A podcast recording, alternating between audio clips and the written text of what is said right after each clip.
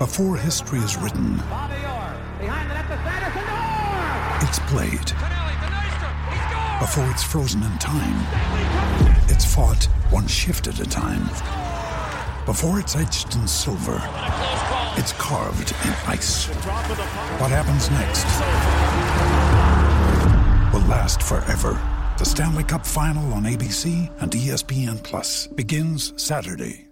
Another day is here, and you're ready for it. What to wear? Check. Breakfast, lunch, and dinner? Check. Planning for what's next and how to save for it? That's where Bank of America can help. For your financial to-dos, Bank of America has experts ready to help get you closer to your goals. Get started at one of our local financial centers or 24-7 in our mobile banking app. Find a location near you at bankofamerica.com slash talk to us. What would you like the power to do? Mobile banking requires downloading the app and is only available for select devices. Message and data rates may apply. Bank of America and a member FDIC. When you need mealtime inspiration, it's worth shopping Kroger, where you'll find over 30,000 mouthwatering choices that excite your inner foodie. And no matter what tasty choice you make, you'll enjoy our everyday low prices, plus extra ways to save, like digital coupons worth over $600 each week. You can also save up to $1 off per gallon at the pump with fuel points. More savings and more inspiring flavors make shopping Kroger worth it every time. Kroger, fresh for everyone. Fuel restrictions apply.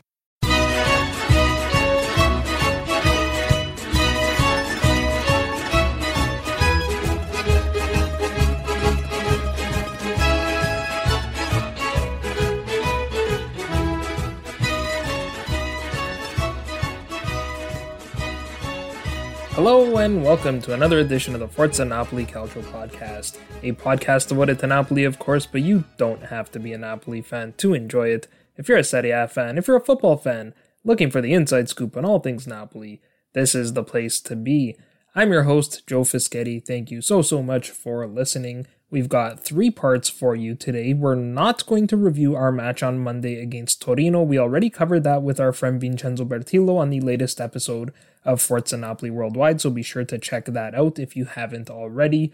In part one, I'll review our latest Primavera match, which was a big one against Virtus Entella. In part two, we'll return to Serie A and check in on the battle for Champions League qualification. And in part three, we'll preview our match on Sunday against Cagliari. So let's start with the Primavera and our round 19 match against Entella. This was a crucial match in our quest for a top three place in order to play in the promotion playoff. Heading into this match, Entella were in third place on 31 points. That was 6 points clear of Spezia in fourth on 25 points. We were tied with Spezia on points, but they had a slightly better goal differential, so that put us in fifth place. However, Entella had played two games more than us, so theoretically, had we won those two games, we'd be tied with them on 31 points. So let's begin with the starting lineups. Entella lined up in a 4 3 1 2 with Thomas Pastina in goal. Alessio Garbarino and Stefano Reali started at center back. Gabriele Bazzani started at left back, and Matteo Maresca started at right back. Mateus Muller started in the center of the midfield with Alexandru Mogos to his left and Matteo Prosdocimi to his right. Finally, Federico Macca played as the trequartista in behind Leonardo Olivieri and Alejandro Mazzotta. Emmanuel Cascione made three changes to the squad that he fielded in our previous match against Spezia. Napoli lined up in a 4-4-2 with Hubert Idasiak in goal. Jonathan Spedalieri started over Oscar Guarino alongside Davide Costanzo at center back. Flavio Romano started at left back, and Vincenzo Potenza started at right back. Antonio Virgilio and Brando Sami played in the center of the midfield. Virgilio moved over to center left to play over Riccardo Cataldi, while Sami came back into the starting 11 to play center right. Similarly, Vincenzo Labriola returned to the starting 11 to play on the left wing, so Antonio Cioffi moved over to the right wing, relegating Antonio Vergara to the bench. Finally, the two Giuseppes, Ambrosino and D'Agostino started together again up top. So those were the starting lineups. Next, let's get to the match. Napoli immediately went on the front foot. In the sixth minute, Potenza crossed Ambrosino in the area. He controlled with his back to goal before laying the ball off to Cioffi at the edge of the area, but his shot finished wide of the mark. Napoli continued to push forward. In the 13th minute, Labriola played a lovely ball in the ground to Cioffi in front of the goal. Cioffi ran into the ball and redirected it on target, but Pastina made the save. Ambrosino picked up the loose ball and was fouled by Pastina as he was turning, so a penalty kick was given. Cioffi fired confidently into the bottom corner, sending Pastina the other way to put Napoli ahead 1 0. Labriola nearly added a second in the 21st minute after D'Agostino laid the ball off to him at the edge of the area, but his bending effort curled just wide of the far post. D'Agostino thought he added a second in the 28th minute from a corner kick. Spedalieri won a header on a deep cross, and D'Agostino tapped in at the far post, but D'Agostino was in an offside position, so the goal did not count. Entella nearly equalized a few minutes later. Maresca cut the ball back to Mueller at the top of the box, but his shot hit the upright and stayed out. Macca picked up the rebound and fired on target, but Spedalieri cleared the ball off the line. That was Entella's first real chance of the match. The only other chance they had prior to that was a weak effort by Mazzotta shortly after the Cioffi goal, which Idasiak stopped comfortably. Mueller was really unlucky in this match. A few minutes later, Macca played an in-swinging corner kick. Mueller rose up to win the header, but Idasiak got just enough of the ball to push it into the upright and out, so Mueller hit the upright twice in the span of three minutes. Other than a weak shot by Potenza, neither side had any other scoring chances in the first half, which ended 1-0 for Napoli. Shortly after the restart, Cioffi added his second of the match. Garbarino blocked D'Agostino's pass and the ball spilled into the midfield. Cioffi took two touches, then fired a stunning shot from 30 meters out past an outstretched Pastina and into the side netting, so Napoli were up 2 0. Napoli continued to push forward. In the 52nd minute, Virgilio dribbled past a couple of Entella players before shooting with his left towards the near post, but Pastina made the save there. Then in the 67th minute, Cioffi played a gorgeous long ball for D'Agostino to run onto, which he did. D'Agostino had only the keeper to beat, but again Pastina closed down the angle and made the save. Pastina was very good in this match. He made another big save on the ensuing corner kick. Sami played an outswinging corner kick, which Ambrosino headed on target from the edge of the six yard box, but Pastina tipped the ball over the bar. Entella got their second real chance of the match in the 70th minute. Idasiak spilled the Entella cross and was caught in no man's land. The ball fell for Prosdocimi, who got a shot on target, but Spedalieri again got a piece of the shot, and Costanzo cleared it off the line. Ten minutes later, Napoli put the game away. Sami dispossessed Garbarino at the top of the Entella box. He teed up Cioffi on the left side of the area, and the Primavera player who spent the most time with the senior team this season completed his tripletta. He slotted his shot past Pastina into the bottom corner at the far post. Bruno Umile completed the poker only minutes after replacing Barba off the bench. Once again, Cioffi was involved, this time picking up the assist. He passed to Umile at the top of the box from the left wing. Umile curled a gorgeous shot into the top corner at the far post to make the score 4 0, and that is how the match ended. This was a big, big result. With the win, we pulled within three points of Entella for that coveted third place, and again, we still have two games in hand on Entella. We also got some help from Cosenza, who beat Spezia 2 to 1, so we are now three points clear of Spezia, and they no longer have any games in hand on us. As a reminder, the Primavera Due consists of two groups of 12 teams, so the season is 22 games long. That means we have six games remaining to get into the top three. Then the teams that finish in second and third of each group will compete in a playoff to determine the third promotion team, who will join the winners of each group in Primavera Uno. So that will do for part one. In part two, we'll return to Serie A and check in on the race for Champions League qualification. Te voglio fa capire. Ah! Quando faccio rap frata va chi non overdose. Cosa, cosa, cosa, cosa, cosa, frata, cosa. Quando faccio rap frata capa narra posa. Cosa, cosa, cosa, cosa, cosa, frata, cosa. Quando faccio rap frata so pericolosa. Cosa, cosa, cosa, cosa, cosa, frata, cosa. Cosa, cosa, cosa, cosa, cosa, frata, cosa. Cosa, cosa, cosa, cosa, cosa, frata, cosa. Rammo tempo che ti faccio capire fra quale problema. Masterchef, fumare che veleno. Goppo beat, certamente, spira tanto sentimento autobus Bucăm frontută Salvatore Cont. Radejana mana panashi Partera lontana casa mi. Ca bărind-o solă și așutam Fratelitul sai mo ca așpătam E un miracol pacient Signor tiene mă prezent. Fallă păchi motă sta sentă Rămau meță să ralent. E un miracol pacient Signor tiene-mă present Falla pe chi motă sta sentă Răma tutta să ralent Quando faccio rap frata va chi non perdosa Cosa, cosa, cosa, cosa, cosa, frata, cosa Quando faccio rap frata capa narra posa Cosa, cosa, cosa, cosa, cosa, frata, cosa Quando faccio rap frata so pericolosa Cosa, cosa, cosa, cosa, cosa, frata, cosa Cosa, cosa, cosa, cosa Next, we'll recap some of the other matches from the round. I know it's a bit late in the week, but hey, better late than never. Heading into this round, we were sitting in fifth place on 63 points. That was three points back of Milan in second and two points back of Juventus and Atalanta in third and fourth, respectively. And Lazio were five points behind us in sixth with a game in hand. So let's start with Juventus, who visited the Artemio Franchi to play Fiorentina. This was an intriguing match between one club fighting for Champions League qualification and another fighting for survival. Both were in favorable but not necessarily safe positions heading into this match. The commentator for this match had a couple of great nuggets in the opening remarks. Fiorentina were looking for their first double over Juventus in half a century. The last time they did that was in the 69 70 campaign.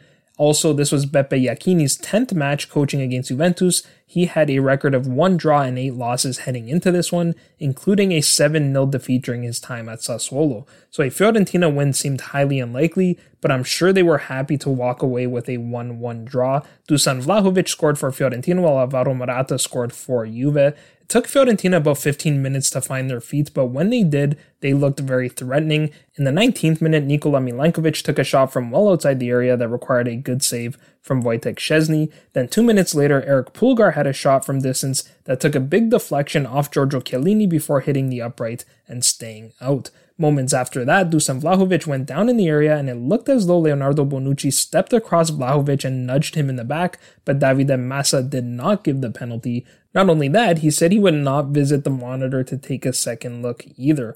However, Fiorentina did get their penalty in the 27th minute. This time, Massa did take a look after Adrien Rabiot handled the ball in the area. The review took a while for what appeared to be an obvious penalty, but I imagine the discussion was whether the ball hit Rabiot's head before it hit his arm. In any event, the penalty was given. Even if you thought that wasn't a penalty, one penalty between those two incidents did seem fair to me. Vlahovic stepped up and showed what confidence he's playing with at the moment, scoring with a Panenka, and then he celebrated the goal with a mild version of what Fiorentina legend Luca Toni used to do when he celebrated his goals. Juventus made their own claim for a penalty about five minutes before the break for a foul by Pezzella and Matthijs de Ligt. Juve got their best chance of the half only minutes before the half with Rodrigo Bentancur playing Aaron Ramsey through, but his sliding effort just missed the far post. Credit to Andrea Pirlo, he made two substitutes and changed his system at the half. He replaced Paulo Dybala with Alvaro Morata. Dybala was really quiet in the first half, so that change made a lot of sense. The other change was Dejan Kulusevski for Bonucci, which allowed Pirlo to switch to a 4-3-3. The wingbacks Alex Sandro and Juan Cuadrado dropped into fullback roles, and Kulusevski played on the right wing. Those changes paid immediate dividends. Only 31 seconds into the half, Morata scored the equalizer. Cuadrado played a long ball to Morata on the right wing. He controlled the ball, cut into his left foot, and put a curling shot around Dragowski, who got a finger to the ball but not enough to keep it out. Fiorentina responded well though. In fact, the next 20 minutes or so was pretty back and forth. Pulgar had a low hard shot from outside the area stopped by Szczesny. Back the other way, Chiellini had a chance after Cuadrado crossed to the back post, but for some reason Chiellini tried to head the ball back into the danger area instead of on target and nothing came of it. Cristiano Ronaldo had a glorious chance late in the match after Kulusevski crossed the ball to Ronaldo at the far post. Ronaldo is usually fantastic in the air, but he mistimed his jump on what would have otherwise been a sure goal. So this match finished 1 1. For the second time this season, Ronaldo has had a stretch of three league games without a goal. That hasn't happened since his final two seasons with Real Madrid. Moving on, Atalanta beat Bologna 5 0 on goals from five different goal scorers Ruslan Malinovskyi, Luis Muriel, Remo Freuler, Duvan Zapata, and even Alexei Miranchuk scored for Atalanta you wouldn't have expected that result with the way this match started. I thought Bologna were actually the better side for the first 20 minutes of the match. They created two excellent scoring chances for Andreas Skov Olsen. The first came in the ninth minute after Hans Hateboer's pass was intercepted by Jerdy Schouten. Hateboer was making his first appearance since January 23rd after picking up an ankle injury. Schouten broke with Soriano, who played the ball out wide to Skov Olsen. He dribbled past Berat Djimsiti and was 1v1 with Gollini, but the keeper made the save. Only a few minutes later, Gollini foiled Skov Olsen again, stopping the shot from distance that was dipping towards the bottom corner. Atalanta were getting their chances too, but Bologna were getting bodies in front of their shots. It took a bit of magic for Atalanta to break through. Luis Muriel played a gorgeous little backheel to Malinovskyi, who fired into the bottom corner to give Atalanta the 1 0 lead. That goal really took the wind out of Bologna's sails. Atalanta dominated for the rest of the match. Muriel nearly doubled Atalanta's lead a few minutes later. He slalomed in and out to dribble past Valentin Antov and Adama Soumaoro before firing into the upright. Muriel would eventually double Atalanta's lead just before the break. Danilo pulled down Cristian Romero in the area on an Atalanta corner kick, and the penalty was given. Muriel caught Skorupski leaning the wrong way and calmly scored a much deserved goal. So Atalanta took a 2 0 lead into the break, but there was still hope for Bologna. The last time these two teams met, Atalanta took a 2 goal lead into the break, and that match ended 2 2.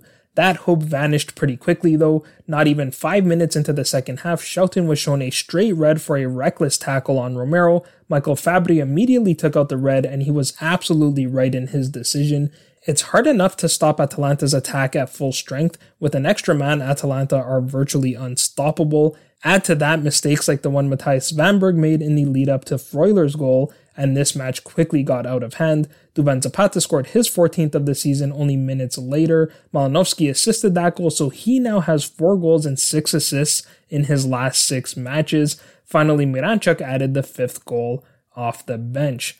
Finally, the best home team in 2021, Lazio, played against the best away team, Milan, on Monday. The home team walked away with a 3 0 victory on goals from Joaquin Correa and Ciro Immobile. With Zlatan Ibrahimovic still out for Milan, Stefano Pioli started Mario Mandzukic at striker. Meanwhile, Simone Inzaghi was back on the touchline for Lazio after recovering from COVID. This was an entertaining match, and with Daniele Orsato officiating, you knew there was going to be some controversy. Mandzukic was involved right from the opening kickoff. He played a lovely backheel return pass to Hakan Calhanoglu, who fired low and hard, but Pepe Reina made the save. Lazio responded immediately. Ismail Bennacer failed to head the ball out, and Correa pounced on the ball. Immobile played a gorgeous through ball to Correa, who dribbled around Donnarumma before gently guiding the ball into the empty goal. His first touch was actually too soft, and it looked like the ball got caught between his feet, but Correa did really well to keep his composure and ultimately got his goal under two minutes into the match. Lazio nearly doubled their lead only minutes later after the ball fell for Immobile after a Luis Alberto free kick. Immobile had only Donnarumma to beat, but the Milan keeper showed why he's asking for a salary increase, getting down to make the save. Both Immobile and Correa were feeling it in this match. Both were struggling until a few matches ago against Benevento, then they both scored in that match, and that seems to have restored their confidence. In the fifth minute, Correa made a gorgeous backheel turn, very similar to one Zielinski made before setting up Mertens' goal against Lazio. Correa went down in the area with Fikayo Tomori defending him, but Orsato did not award the penalty, and he lived up to his reputation there of being a referee who does not give a lot of penalties.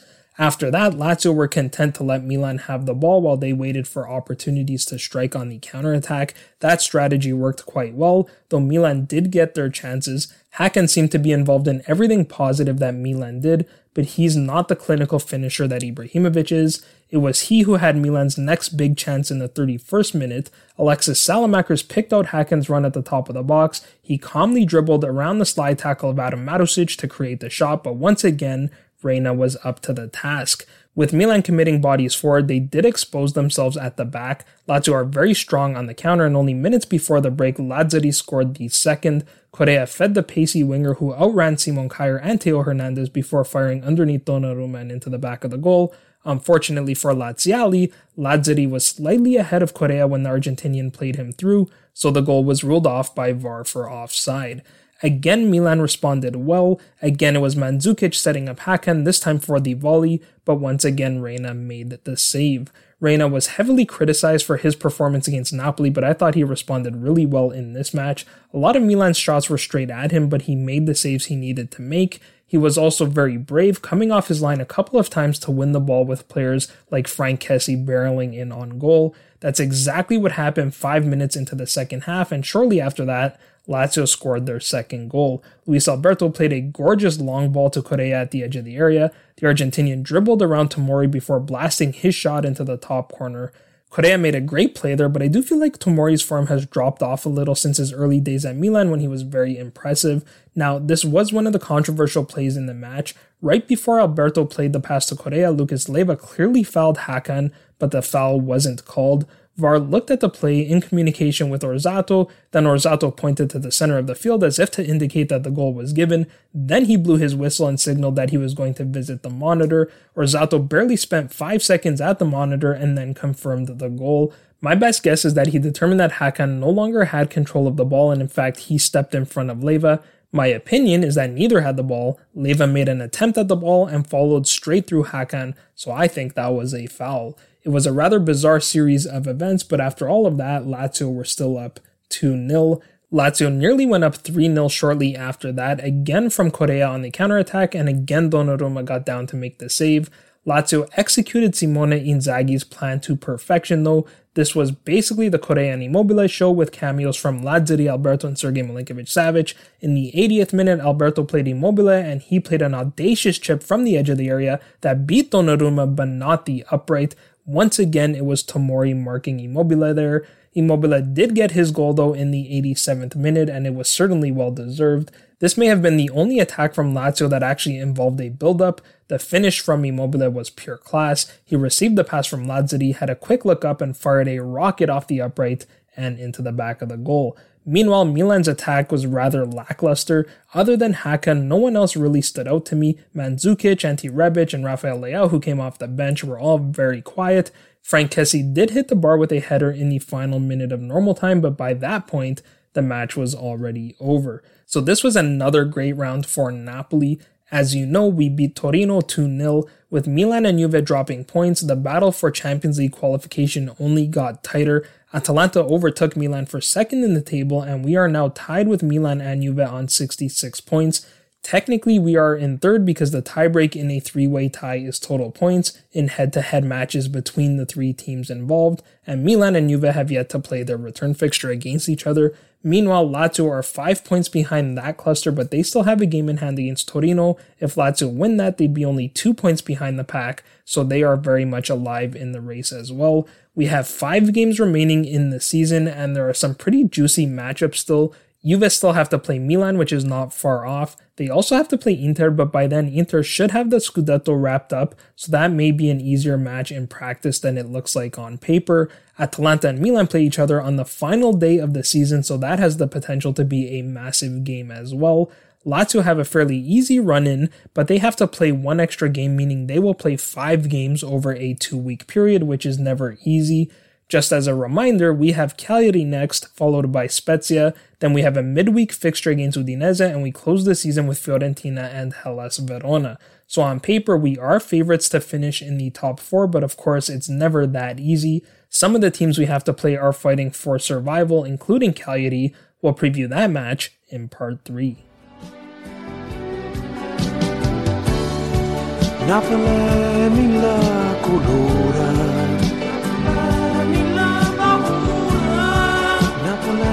non sono amara Napoleona torne mai è una carta sporca. E nessuno se ne importa Napoleona camminata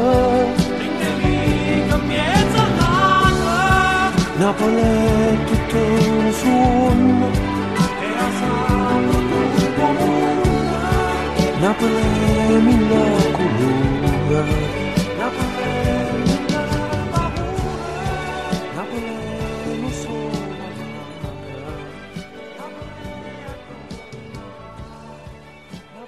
in part 3, we'll preview our match on Sunday against Cagliari. This is our second consecutive match against a club fighting for survival.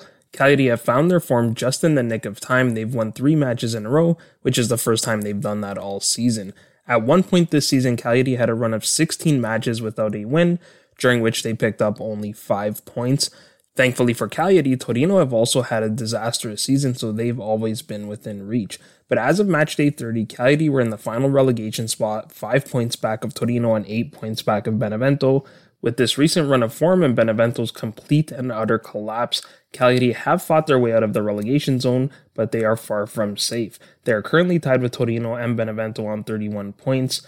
The way Benevento are playing, it seems they will be joining Parma and Crotone on the trip back to Serie B, but Cagliari have plenty of work to do. Despite their position in the table, this Cagliari team has plenty of quality and must be taken seriously. Let's not forget this is largely the same team that had a 13 game unbeaten streak last season and were sitting in a Champions League place through 15 rounds. It's really quite shocking that a team that boasts the likes of Alessio Cragno, Diego Godin, Nahitan Nandez, and Joao Pedro are fighting for survival. Credit to Leonardo Semplici, he has this team clicking right now. Even after conceding an early goal to Roma, they looked confident. They looked like a team that knew they could not just get a result in that game, but also a win against a vulnerable Roma side. That was actually the first time Cagliari beat Roma in the last 80 years. Now, Cagliari could be without a couple of players in this match. They'll definitely be without Razvan Marin. He is suspended for a yellow card accumulation after picking up a booking against Roma. They could also be without left wingback Charalampos Lykogiannis. He pulled up in the Roma game with what appeared to be a muscle injury, so he may not be fit to play. Both of them would be big losses in the midfield. Marin has scored two big goals in the last three matches. First in Cagliari's come from behind win against Parma, and then he scored the game winner against Roma. Both were excellent strikes from outside the area. Lykogiannis is also a very good player, and he's a free kick specialist, so that would be a big loss as well. So with that, let's get to the starting lineups. Since Cagliari sacked Eusebio Di Francesco and replaced him with Semplici, Cagliari have played in a 3-5-2, at least until their very last match against Roma where they used a 3-4-1-2, which is pretty similar. Guglielmo Vicario has started the last four matches in goal with Alessio Cragno still recovering from COVID, and all indications are that Vicario will start again. I've actually been very impressed with his play. At 24, he's not young, but he's not old either. However, this has been his first action in Serie A after spending the last two seasons on loan in Serie B, first with Venezia and then with Perugia. Semplici's preferred back three include Andrea Carboni in the middle with Godin at center left and Luca Ceppitelli at center right.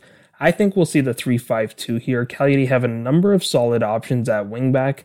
I think we'll see the same pair that we saw in the Roma game with Lykogiannis at left wing back and Nandez at right wing back. If Lykogiannis is not fit to play, then we could see Kwadwo Asamoah play in his place, or we could see Nandez move over to the left and Gabriele Zappa come off the bench to play on the right.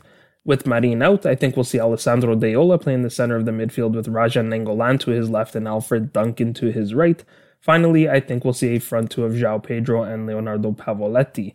Now, if Cagliari used the 3 4 1 2, one of Nainggolan and Duncan would probably drop to the bench, Joao Pedro would play as the trequartista, and Giovanni Simeone would play up top with Pavoletti. For Napoli, Gennaro Gattuso will line up in his usual 4 2 3 1. David Ospina is still training in the gym, so we should see Alex Meret start again in goal. Kostas Manolas returns from his suspension, so he will likely start alongside Kalidou Koulibaly at center back. Elseid Hysaj had a solid game against Torino, so I think he'll be rewarded with another start here. Giovanni Di Lorenzo will start again at right back. All indications are that Fabian is fit to return to the starting 11, so I have him starting with Diego Demme in the double pivot. Lorenzo Insigne will start on the left wing. Matteo Politano wasn't great against Torino, so I think we're going to see Chucky Lozano come back into the starting 11 to play on the right wing. Finally, I think we'll see Piotr Zielinski in the 10 spot, in behind Victor Osimhen up top. So those were the starting lineups. Next, let's get to our three keys to the match. Our first key to the match is that we need to win the aerial duels, particularly when Cagliari is in the attack. This is especially concerning if Cagliari play in a 3-4-1-2 with Simeone and Pavoletti together up top. They also have Alberto Cerri on the bench who has a similar profile. All three are very good in the air, as we saw in the Parma game. Joao Pedro is excellent in the air as well. Not only do we want to win the aerial battle, but we also want to limit Cagliari's crosses. That doesn't necessarily mean we want to force Cagliari to play in the middle of the field. Nainggolan is a bit of a wild card in the midfield with a cannon of a shot, so it's okay to let Cagliari play the ball out wide, but we will want to get in the way of those crosses. Our second key to the match is we should take advantage of our pace up top and we should use the space that Cagliari give us Cagliari play a relatively open game. They don't sit back and defend. That means there will be lots of space for us to exploit. If we start both Osimhen and Lozano, we'll have plenty of pace in the lineup. I think they both match up very well against Diego Godin, who is an experienced veteran, but he's also 35 years of age. If Lykogiannis doesn't play, I think this could be a big opportunity for Lozano. The third key to the match is we cannot relent. Even though we missed a ton of chances against Torino, that was a rare match where we picked up an early lead and the win never seemed in doubt. That's because we just kept on attacking, and in doing so, Torino could barely keep hold of the ball, let alone create chances to score. We'll need to do the same thing again against a Cagliari side that has plenty of fight in them. We've seen that in all three of Cagliari's recent wins. Against Parma, they fell behind 2 0 and 3 1 and fought all the way back for the win. Against Udinese, Joao Pedro had a gorgeous goal disallowed, but they continued to fight and eventually won on a penalty kick. Then last weekend against Roma, they conceded the early goal, but again fought back for a much deserved win. So, first of all, we need to get out front, and then we have to keep pushing. The head official for this match is Michael Fabbri. He's officiated six Napoli matches dating back to 2017. Napoli have two wins, three draws, and one loss in those six matches. He'll be assisted by Filippo Valeriani and Emilio Vivenzi. The fourth official is Antonio Di Martino, and Paolo Mazzoleni is on the VAR, assisted by Alessandro Giallatini. For my prediction, I'm going to go with a 3 1 Napoli win. I'll give the goals to Lorenzo Insigne, Dries Mertens, and Chucky Lozano. I'm specifically giving the goals to Insigne and Mertens because both have a chance to make history here. For Insigne, one goal would tie his personal best of 18 goals in a single Serie A campaign, and of course, two goals would break that record. For Mertens, he's currently tied with Antonio Vojak on 102 goals for Napoli in Serie A, so a goal here would make him the outright leader. The last time these two sides met, we got a big 4 1 win. Zielinski scored two beautiful goals in that match, and Insigne and Lozano scored the others. That was the one win we got during our stretch of poor form where we had lost to Inter, lost to Lazio, just barely tied Udinese, and then after Cagliari we lost to Spezia. But we have to be careful we don't take this match for granted. That match was in the middle of Cagliari's winless streak while they were still coached by Eusebio Di Francesco, and they also picked up a red card in the match. So that will do for this preview. I hope you enjoy the game. That will also do it for this episode. If you liked what you heard, please share it with a friend and give us a five star rating on your favorite podcast platform. As always, if you need to get a hold of me, you can find me on Twitter at Joe underscore Fischetti5, or you can find the podcast on Twitter, Instagram, and Facebook at Forza Napoli Pod. We'll be back with another episode of Forza Napoli Worldwide next week to review the Cagliari game, so keep an eye out for that. But until then, I'm Joe Fischetti. Forza Napoli sempre!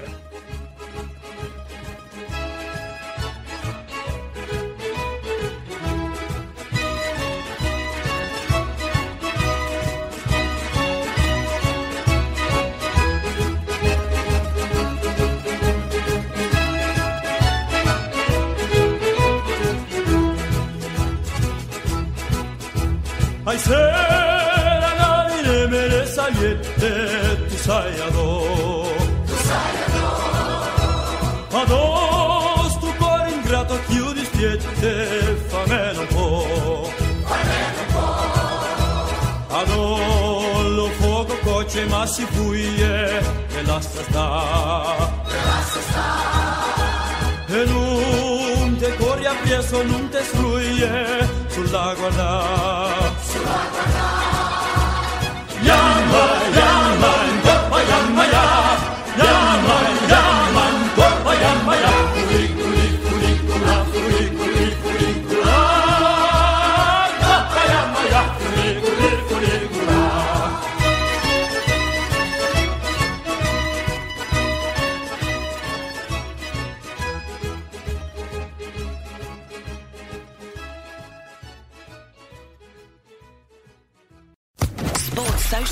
Podcast Network. Okay, round two. Name something that's not boring. A laundry? Ooh, a book club. Computer solitaire, huh? Ah, sorry, we were looking for Chumba Casino.